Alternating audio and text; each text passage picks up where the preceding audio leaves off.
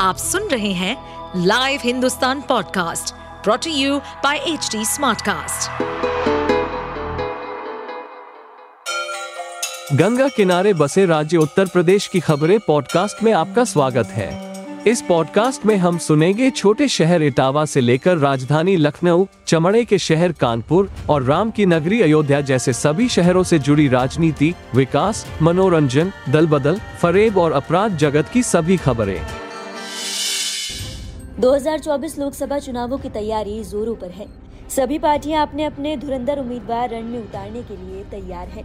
इसी बीच चर्चा है कि समाजवादी पार्टी की सांसद डिम्पल यादव के खिलाफ बीजेपी सांसद हेमा मालिनी और बॉलीवुड एक्ट्रेस कंगना रनौत को मैदान में उतार सकती हैं।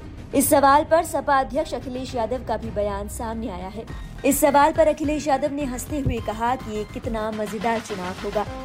अखिलेश ने कहा, इससे अच्छा चुनाव क्या होगा?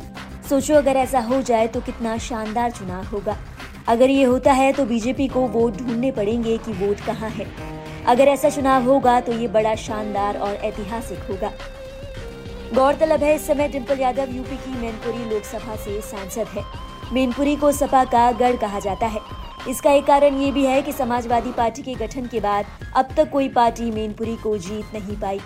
सपा संरक्षक मुलायम सिंह यादव के निधन के बाद मेनपुरी लोकसभा सीट पर हुए उपचुनाव में डिम्पल यादव ने दो लाख अस्सी हज़ार वोटों से बीजेपी के रघुराज सिंह शाक्य को मात दी। इससे पहले भी डिम्पल यादव कन्नौज से दो बार सांसद रह चुकी हैं। वहीं इस समय हेमा मालिनी मथुरा से सांसद है और इसी के साथ कंगना रनौत को चुनावी रण में उतारने के कयास लगाए जा रहे हैं। हाल ही में मीडिया से बातचीत करते हुए कंगना रनौत ने इसका क्लू भी दिया था। आप लोकसभा चुनाव लड़ेंगे? तो श्री कृष्ण की कृपा रही तो लड़ेंगे। आप सुन रहे थे हमारे पॉडकास्ट उत्तर प्रदेश की खबरें। ऐसे ही अपराध जगत से जुड़ी चुनौतियों से भरी राजनीति और विकास की खबरों जैसी अन्य जानकारी के लिए सुनते रहिए हमारे इस पॉडकास्ट को।